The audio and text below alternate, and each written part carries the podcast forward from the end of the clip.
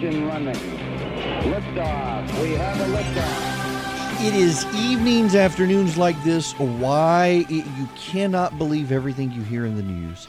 It is just such garbage to believe that Jeff Flake is retiring from the United States Senate uh, because of Trumpism. Welcome, it's Erick Erickson here, News 95.5 AM 750 WSB. The phone number 404 872 0750 800 WSB Talk. And do not forget you can text the word show to 444 999. Uh, get the show notes, the podcast, all of that stuff. Where you're going to want to subscribe uh, for tomorrow to get all the Jeff Flake stuff because so much of what you are being told is not true today, and I have heard it all. Poor Jeff Flake. He got he, he, he, Steve Bannon chased him off. Poor Jeff Flake. He made the president mad, and he's having to run away because now he can't get elected because of the president. Oh, Jeff Flake's a victim. No, he's not. Jeff Flake's a liar and a fraud. And that is why he lost. And this is one of those times where I'm sorry, friends of mine who dislike the president and therefore love Jeff Flake and think he's a martyred saint now. Uh, you are wrong.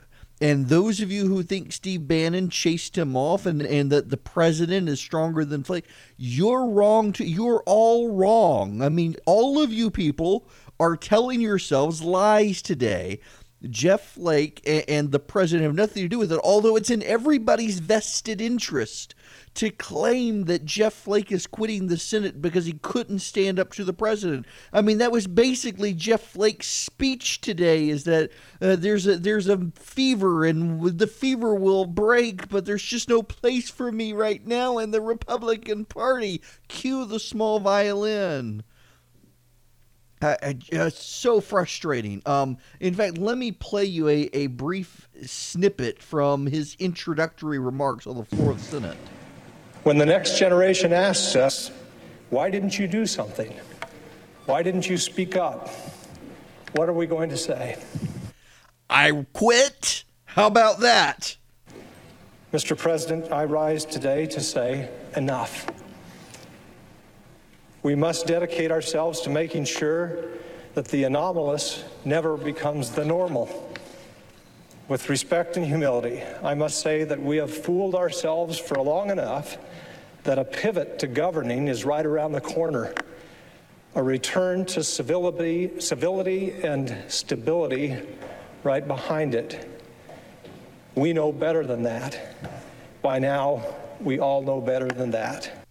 Oh, and of course the media's going, oh, Jeff Flake's finally told the truth, and oh, because he's told the truth about the president, he can't stay in the Senate because now he's going to be crushed in his election by the evil, awful white supremacist Trump. It's such garbage. It is garbage. I will tell you why Jeff Flake is leaving the Senate, and it has nothing to do with Donald Trump. Okay, let me give you data points on Jeff Flake that explain why he's leaving the Senate and why it has nothing to do with Donald Trump. Jeff Flake started his political career in the House of Representatives. In 2004, he got elected. And in 2005, the, the Club for Growth backed him. He was the most prominent um, candidate on the Club for Growth list in 2004. So let's look at the Club for Growth scorecard. In 2005, Jeff Flake had a 100% score.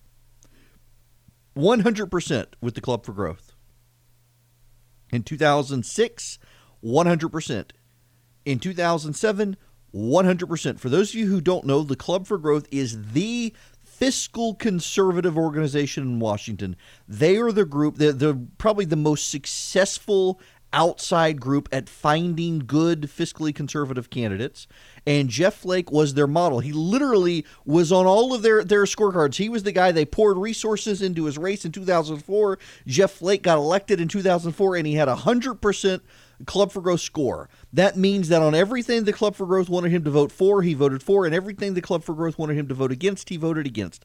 100% score in 2005, in 2006, in 2007, in 2008, in 2009, in 2010, in 2011, in 2012. Jeff Flake, 100% score with the Club for Growth. In fact, in 2012, I was at the Club for Growth's meeting in Florida.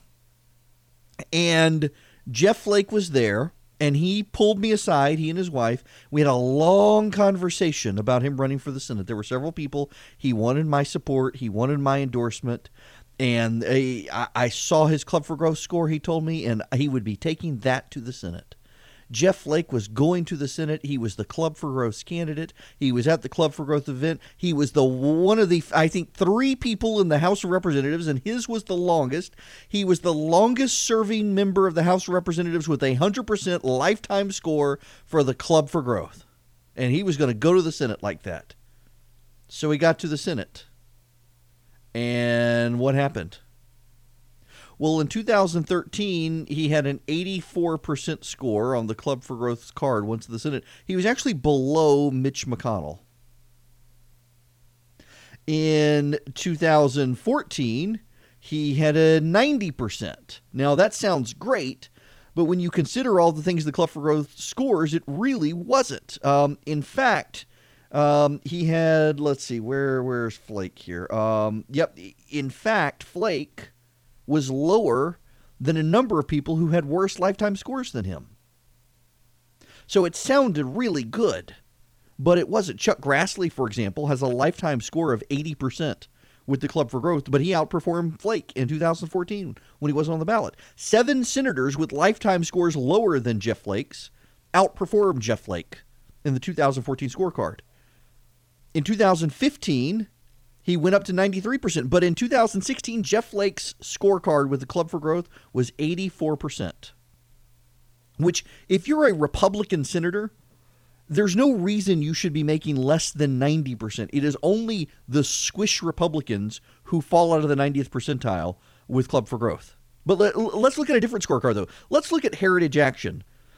In Heritage Action, uh, when Jeff Flake was in the House of Representatives, his Heritage Action for America scorecard, he had a 97% for Heritage Action. That means he voted with Heritage Action 97% of the time. The year after he got to the Senate, 59% of the time. That was below the average for Senate Republicans. His score last year was a 67%, also below the average of Republicans last year.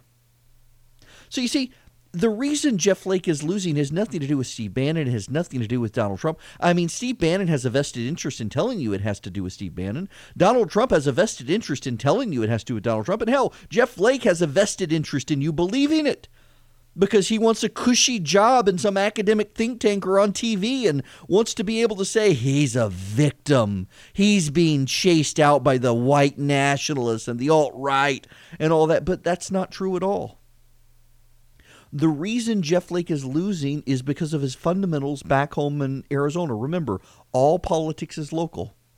Jeff Flake rallied conservatives in Arizona and said, I'm your guy with a 100% Club for Growth rating, and I'm going to take it to the Senate. And then he went to the Senate and he puked all over his record. He betrayed all the conservatives back home. He betrayed the conservative donors. He betrayed the people like me who said, I'm going to be the Club for Growth 100%er in the Senate. Jeff Flake was none of those things. And now he's going to lose his reelection, not because he stood up to Donald Trump. And you know, the, the proof of that is Ben Sasse. The proof of that is Ted Cruz. The proof of that is all of these other Republican senators who have been willing to have principled disagreements with the president, but they are still fundamentally institutionally conservative. If Jeff Flake were still fundamentally institutionally a conservative, he could run. And what his speech today is signaling is essentially um, someone can run and win who is what I claim to be, but not me. It had nothing to do with the president, it had nothing to do with Steve Bannon. It had everything to do with Jeff Flake campaigning as a fiscal conservative getting the support of conservatives as a fiscal conservative, and then going to the Senate and supporting uh, Democratic immigration reform, Democratic budget hikes, Democratic efforts to to reform Obamacare instead of repeal it, and on and on and on it went. That's Jeff Flake's problem. It's just no one in Washington profits from you knowing that truth.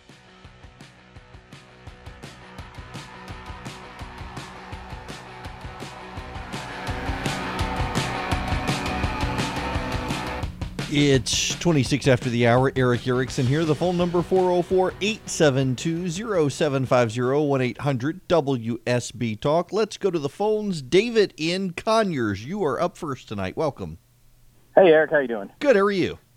Hey, I got one question. Uh, number one, I'm surprised he kept his 100% rating as long as he did in the House.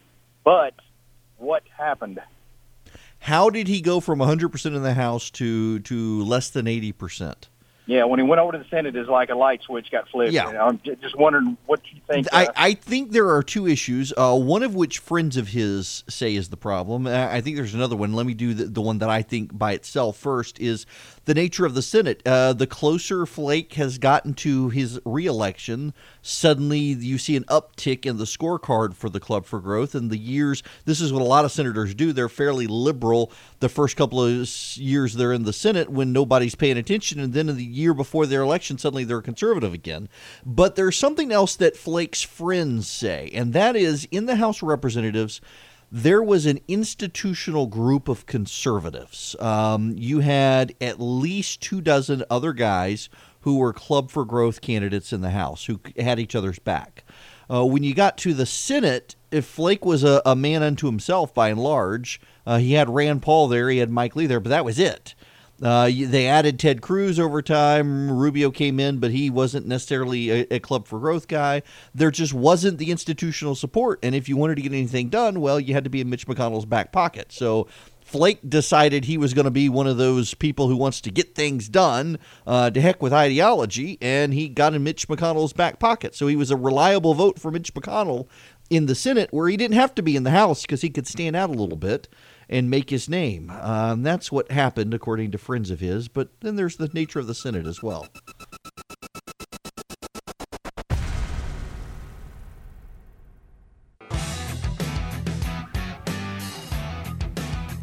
It is 41 after the hour. I am Erick Erickson.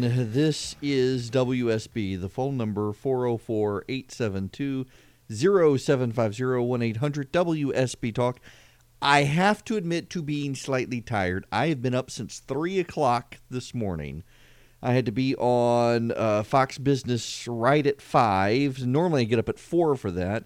Uh, woke up wide awake at 3 o'clock this morning and couldn't go back to sleep and didn't want to try because if I fell back asleep, I would be so exhausted by the time 4 o'clock rolled around that I wouldn't have been able to get up. So went up to Carrollton, uh, did a book signing in Carrollton this morning, and went over to Atlanta. Uh, had to pick up some stuff for my wife, got home. It's been a long day.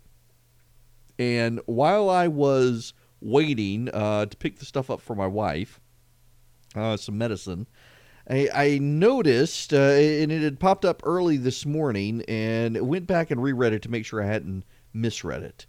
Uh, Chris Riley, who is the chief of staff to Governor Deal, made some interesting comments that I hope you will take note of. Let me just read you from the AJC because I, you know, I, don't want you to accuse me of dragging my biases into it. So I'm just going to read you the AJC. Governor Nathan Deal's top aide urged the candidates in the crowded gubernatorial field to strike a cautious note next year with religious liberty proposals and other socially conservative legislation, warning that embracing contentious measures could imperil the state's bid for Amazon's second headquarters. There are concerns about the rhetoric in a political campaign about what's being spoken, said Chris Riley, Deal's chief of staff. As for Amazon and other firms eyeing the state, he said, the message going forward is don't measure us on the what ifs, measure us on the what was done. His comments Monday came at a politically Georgia discussion with former Atlanta Mayor Shirley Franklin and political insider Jim Galloway at Manuel's Tavern. Uh, they were in response to a pointed question about the long running debate over religious liberty by State Representative Mary Margaret Oliver. Deal defied fellow Republicans last year by vetoing the legislation amid threats of economic boycott, saying it would have undermined Georgia's reputation as a business friendly and welcoming state. He was roundly criticized. All four of the leading Republican candidates for governor, uh, Cagle, Kemp, Hill, and Williams, have pledged to sign the legislation. Riley said Deal's office will continue to work with those campaigns and ask them to remember when they speak, those headlines go as quick and as far as the CEO's desk. Of corporate executives, he added, if I told you they weren't paying attention, I'd be fibbing. now, Riley noted that religious liberty isn't the only issue that keeps him up at night. There are others. Socially conservative legislation that keeps him up at night. What do you think that legislation might be that keeps him up at night? Guns. Guns. Yes. The Second Amendment because those CEOs of those companies they don't like the Second Amendment any more than they like the First Amendment. You see that we, we have the chief of staff of the Republican governor of the supposedly conservative state of Georgia saying that Republicans in the state legislature should avoid passing socially conservative legislation lest it hurt us, lest it impact us. So, in other words, we're going to serve money, not God. We're going to abandon the values of the voters of this state so that we can attract Fortune 500 companies. Listen, folks. I mean, are you paying attention here? Are, are, are you awake? This isn't this isn't just religious liberty here. This is your gun legislation too. This is your expansion of concealed carry. This is your your access to guns. This is all of your Second Amendment legislation is in this too. Because the very same CEOs at Amazon and elsewhere who hate the free exercise clause of the First Amendment, they really hate the Second Amendment. And here is the chief of staff from the governor's office saying these things keep him up at night and we got to be careful. We can't pass this conservative legislation or we may lose out on getting Amazon. We may lose out on getting another Fortune 500 company. Folks, let's just call this what this is. This is Republicans in Georgia in leadership exposing that they talk a good game on your values, but they don't really share them. They're there for the money, they're not there for you. You elect them to represent you and your values, and they are admitting to selling out your values because they think bringing in a Hollywood movie franchise or Amazon.com is more important than your values, is more important than religious liberty. There are over 30 states that have a Religious Freedom Restoration Act, and all it does is it says the courts have to treat every part of the First Amendment with equal levels of scrutiny.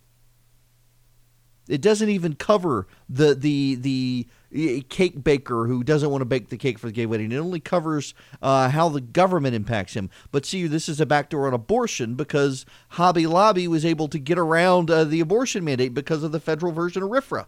That's all this is. But yet here you have Republicans saying, stop doing all that conservative stuff, even though we say we're conservative because we want Amazon. We don't want your values.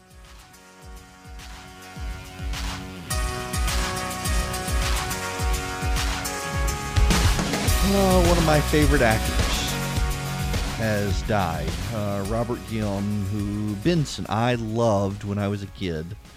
The show Benson, uh, such a good show, and he was a brilliant, brilliant actor. Uh, seemed to be an all-around good guy. He has uh, passed away at 89.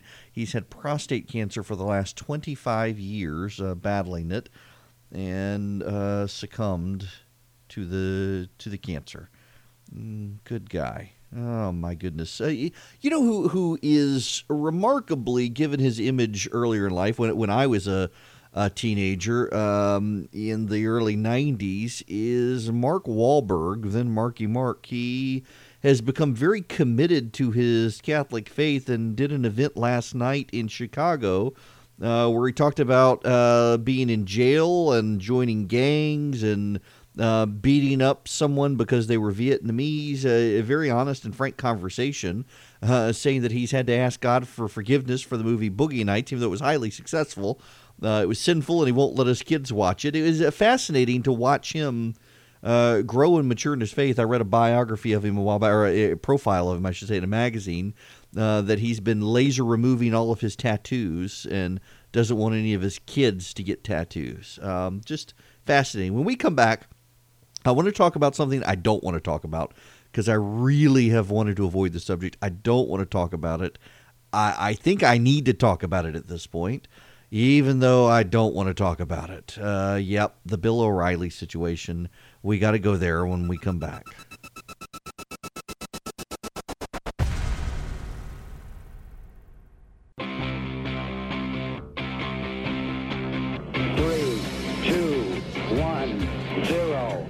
Engine running. Liftoff. We have a liftoff. Y'all, my night has suddenly been made. Uh, Things are looking up. Uh, welcome back. It's Erick Erickson here, News 95.5 AM 750 WSB. I just got a package in the mail. Went out to check the mail uh, during the break. Uh, Kevin Ward has sent me a package. If those, you, if you don't know Kevin, uh, he is the owner and pitmaster of 441 South. I follow him on Instagram. At some point, he and I are going to get together and and uh, one day I want to learn how to roast a whole pig in the backyard, like build the build the pit with the cinder blocks and all, and stay up all night um, and and roast it. I want to learn how to do that.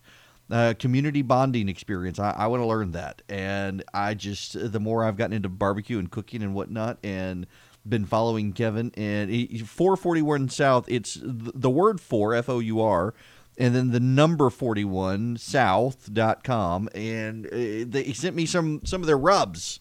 Uh, sm- my mailbox smelled delicious when i opened it. Ah i'm gonna have to get i've got a turkey i gotta smoke. This is perfect timing. Thank you kevin. I'm excited. Um, makes my night. Okay. I want to talk about something that i don't want to talk about I, I really i don't want to talk about the topic but I, I feel like it is my job to talk feel like uh, I don't care what I feel. I think it is my job to talk about the news of the day, whether I like it or not. Uh, there there are some things that I have to dance around. I am an employee of Fox News. And I have always taken the position, whether I was at CNN or here or or there, that I, I don't talk about the shop unless it's positive. I'm not going to publicly criticize someone who is my employer. I may say it privately, but I'm not going to say something like that publicly. And some people do. Some people at Fox are openly critical. Some people at Fox go after each other. I, have been attacked by other people at Fox, and I just I don't like to respond publicly. I don't think it is is good form to do. It's like biting the hand that feeds me. But uh, O'Reilly is not there, and I think that uh, conservatives are handling the O'Reilly situation badly. And it is a tribalism that has invaded all sides but it is a tribalism a, a, protect our own from the evil awful nasty other side including the new york times. It is a tribalism that costs us our moral authority and integrity and it puts him in actual real danger and that's what I want to talk about. Uh, th- that us conservatives, because I'm not doing it, conservatives protecting Bill O'Reilly, giving him a pass, serving his apologies, puts him in actual, real danger. Okay, so let, us deal with the facts first. Bill O'Reilly uh, sexually harassed women. Uh, I don't care what he says. I don't care about his denial. It's true. And how do I know it's true? Well, I know it's true because an organization, a media organization, does not pay tens of millions of dollars in settlements to people who are making it up because all it does is it incentivizes others to make it up. You fight. That is why there is there are a couple of cases that they're refusing to settle because yeah, I, if if they settle those cases, it's just going to incentivize other people coming forward. They only settle the ones where there's fire. And then if you're Bill O'Reilly, I'm sorry, but you don't settle a case where nothing has happened for $32 million, one third of your net worth. You just don't. Y'all, I was a lawyer and I did do sexual harassment cases. I defended them and I I worked for the plaintiff. And you don't settle for $32 million, even in New York City, when you did nothing wrong. You don't settle for a third of your net worth with payout over time when you did nothing wrong. He did something wrong. And for O'Reilly to go out publicly and wave in the air the retraction by the woman who was going to sue him, his former lawyer, to say this is proof he did nothing wrong is horse manure. Because she signed that paper in exchange for $32 million. And if you read paragraph three of that statement very carefully, she says, um, I have no claims against Bill O'Reilly based on certain things, including emails. Um, that to me, as a lawyer who used to write these statements, reads as I had other claims against him, not these emails and whatnot. There were other things out there, but I'm waiving all of my claims in exchange for settlement. Bill O'Reilly did something. He did something bad. And now he's out saying he's angry with God. He feels like he's being punished uh, that he did nothing wrong. Uh, these are all money grubbers. He's blaming the victims, all this stuff. You surrounding Bill O'Reilly and refusing to acknowledge your own common sense that no one pays anyone else $32 million unless they've done something wrong. You are putting Bill O'Reilly in danger. What danger? The type that no one ever talks about by you preventing Bill O'Reilly from having to repent, you are allowing him to be in rebellion against his creator, and you are allowing him to fail to move on. He's out there blaming God when he should be repenting. He's out there blaming God when he should be blaming himself. God did not sexually harass those women. God did not pay tens of millions of dollars to multiple people. God did not pay one woman $32 million for God's behavior. Bill O'Reilly did that. And as long as you're willing to call these women money grubbers, as long as you're willing to say it's it's the lying New York Times attacking a conservative like Bill O'Reilly, and he's not a conservative, by the way. I don't know Bill O'Reilly well, but I know him well enough to know he's not a conservative. He's a populist at best. As long as you are willing to do that, you are allowing Bill O'Reilly to not repent. You are denying him the need to do it. You are ensuring, if this continues, that he has a really bad day on the last day. I don't know his beliefs. I don't know his salvation. But I know the Bible is very clear. You may get into heaven on faith alone, but you're going to be judged on your works and you are setting Bill O'Reilly up for never having to account. And because you are setting him up for never having to account, because you're apologizing for him, because you're making excuses for him, you're allowing him to make excuses and never apologize. You're allowing him to blame God instead of taking responsibility for himself. It is the exact same concern I had with a lot of people during the 2016 race, where everybody was making excuses for the president such that he never actually had to account for his sins. He never actually had to say, I'm sorry. He never actually had to repent, publicly or privately. And Bill O'Reilly very clearly hasn't publicly or privately done so. In fact, we know he hasn't done so privately because he's coming out publicly still blaming the victims and everyone else and not himself, and now he's mad at God. You defend him, you surround him, you protect him, you deny him the very thing he needs right now a right relationship with the Almighty, who instead he's mad at, and he has the luxury of being mad at because a lot of people are telling Bill O'Reilly he did nothing wrong. He did $32 million worth of wrong and won't admit it. That's a problem for him now and on that last day.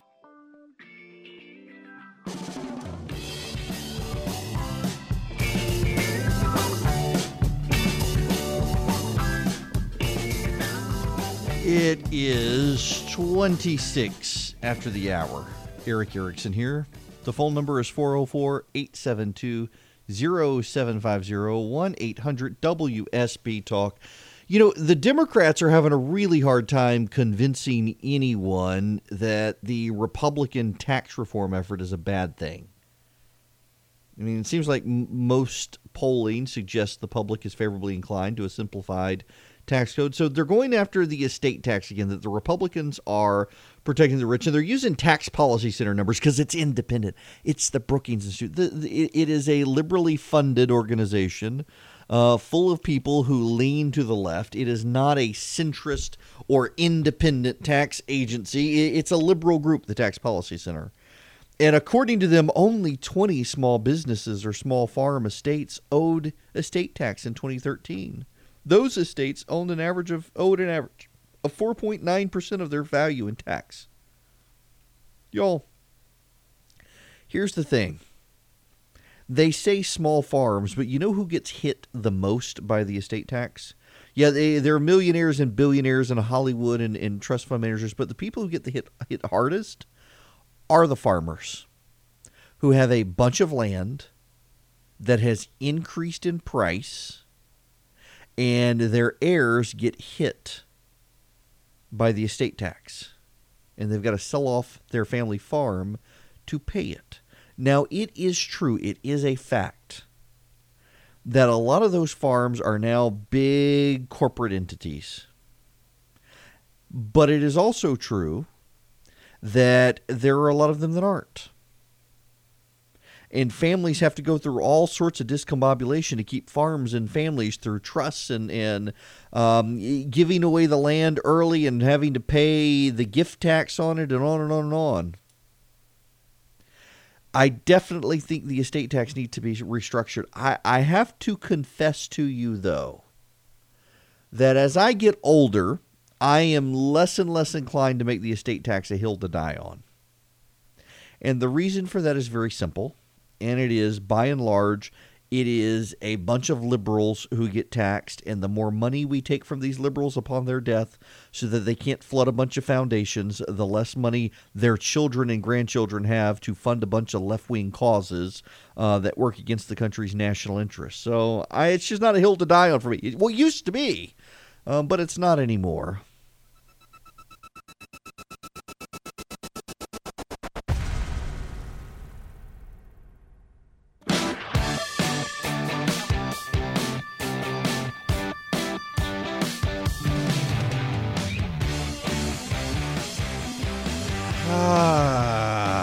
Okay.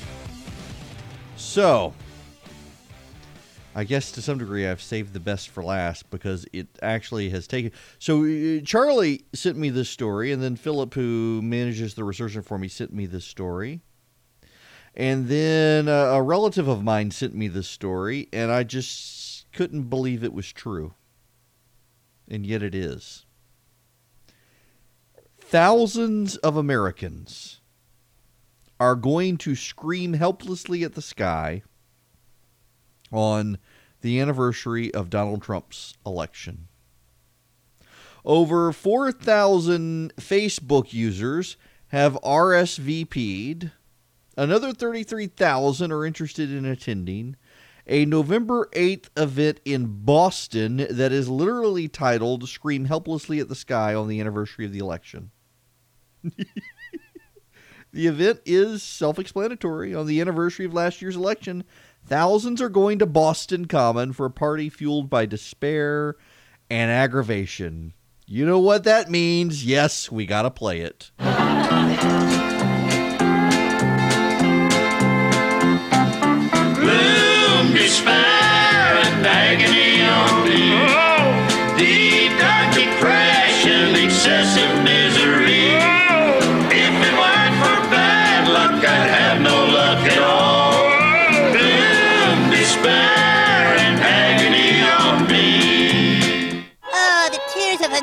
unfathomable sadness. Mm, yummy, yummy, you guys.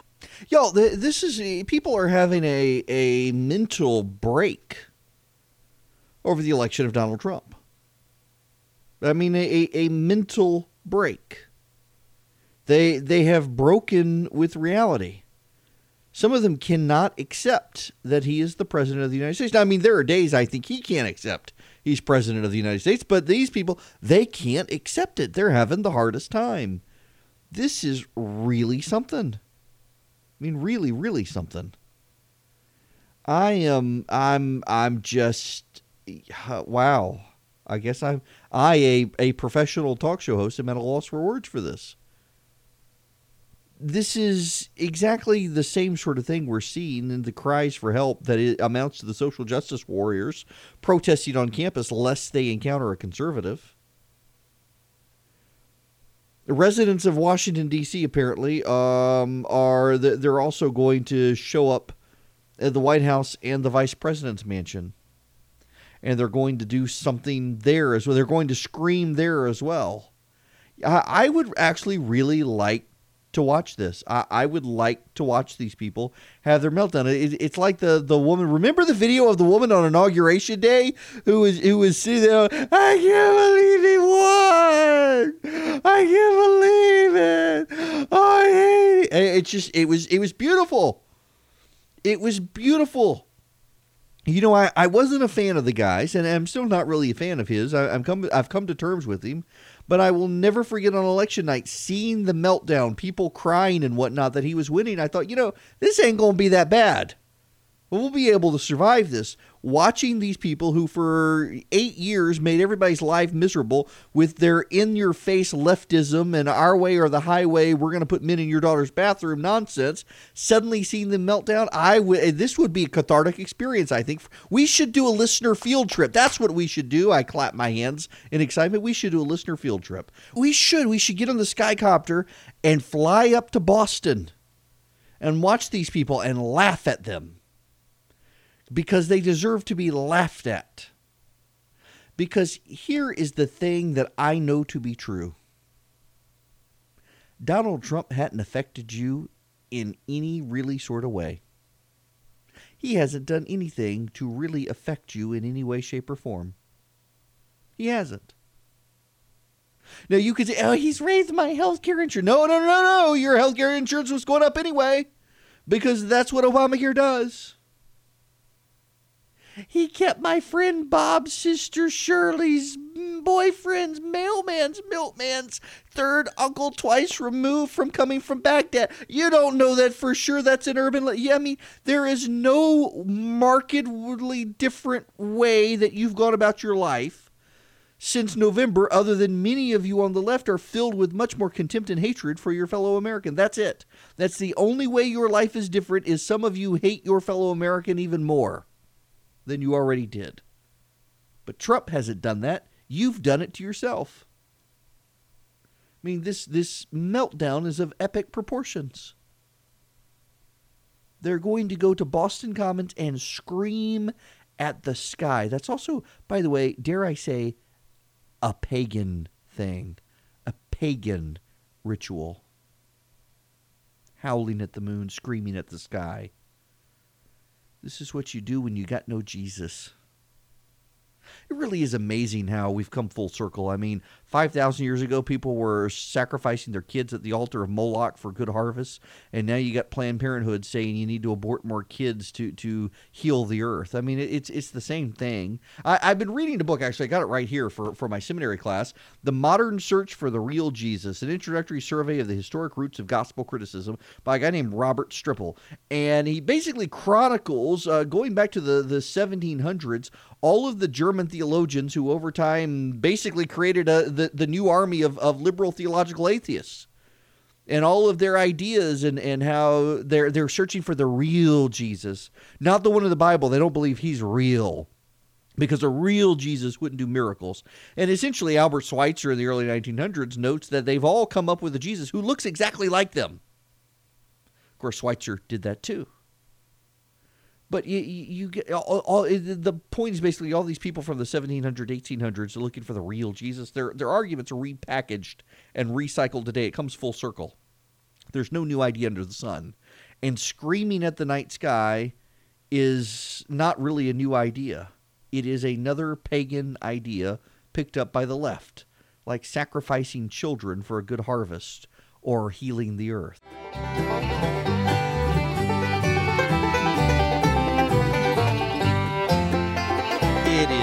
56 past the hour. Don't forget you can text the word show to 444 999 and sign up for the daily email and get links to Google Play and iTunes for the podcast.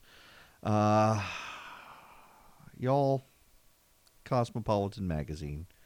I, I, I hesitate to even mention it, but did you know that if your child dresses up as Moana for Halloween, eh, you're racist? Culturally appropriating Hawaiian culture. Now, what if you're now? See, this is again liberal logic. Is the logic of an insane asylum? because what if your child identifies as Moana? What what if your your son wants to dress as Moana? That that's to be praised. These people want Disney to have more diverse princesses. Disney gives them more diverse princesses, and then if you like that princess, you're a racist bigot. A liberal logic is the logic of an insane asylum. They don't want you dressing up or your child dressing up as Moana. It's so these people just they're dumb. They are. They're dumb.